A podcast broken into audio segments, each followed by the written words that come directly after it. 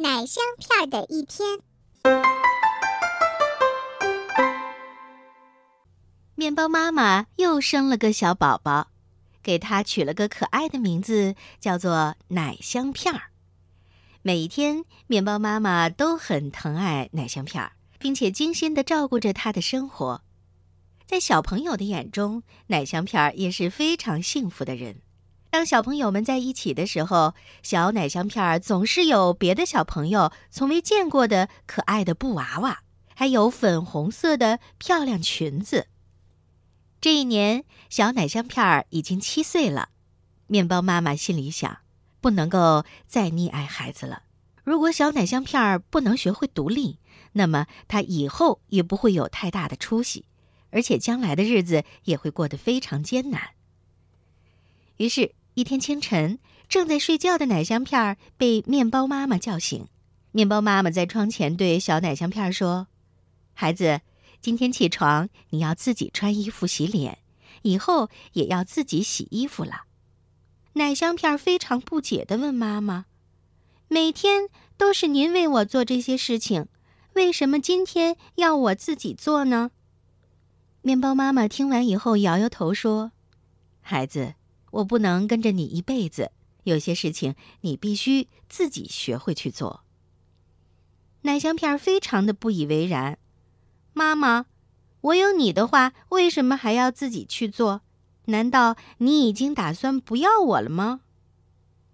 面包妈妈知道一时间很难改变奶香片依赖自己的毛病，就想到了一个办法。她说：“今天我要去启思庄园看你的外婆。”你要在家里好好的看家，千万别让坏人进来。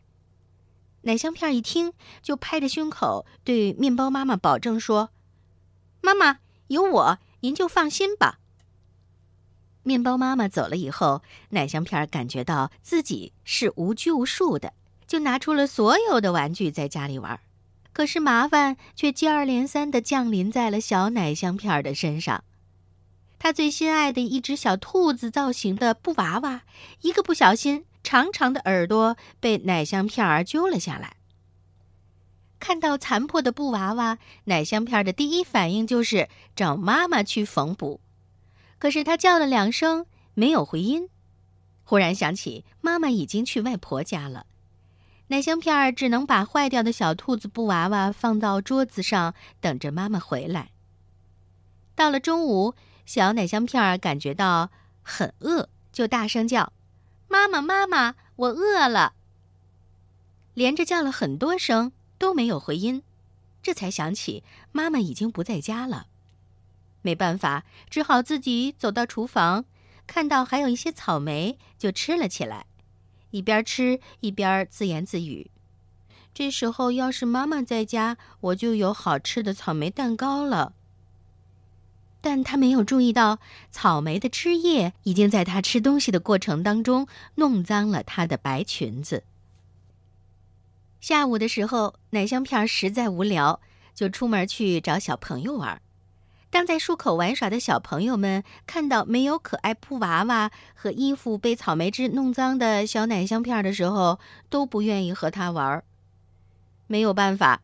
于是，被孤立的小奶香片儿只能自己哭着走回家。到了晚上，面包妈妈回来了，奶香片儿很委屈的一下子扑到妈妈的怀里，满是委屈的哭着说：“妈妈，妈妈，你教我烤蛋糕吧，你教我补小兔子布娃娃吧，你教我洗衣服吧。没你在的时候，我很饿，玩具也坏了。”衣服弄脏了，小朋友们都嫌弃我。面包妈妈看了看小奶香片儿，满意的点了点头。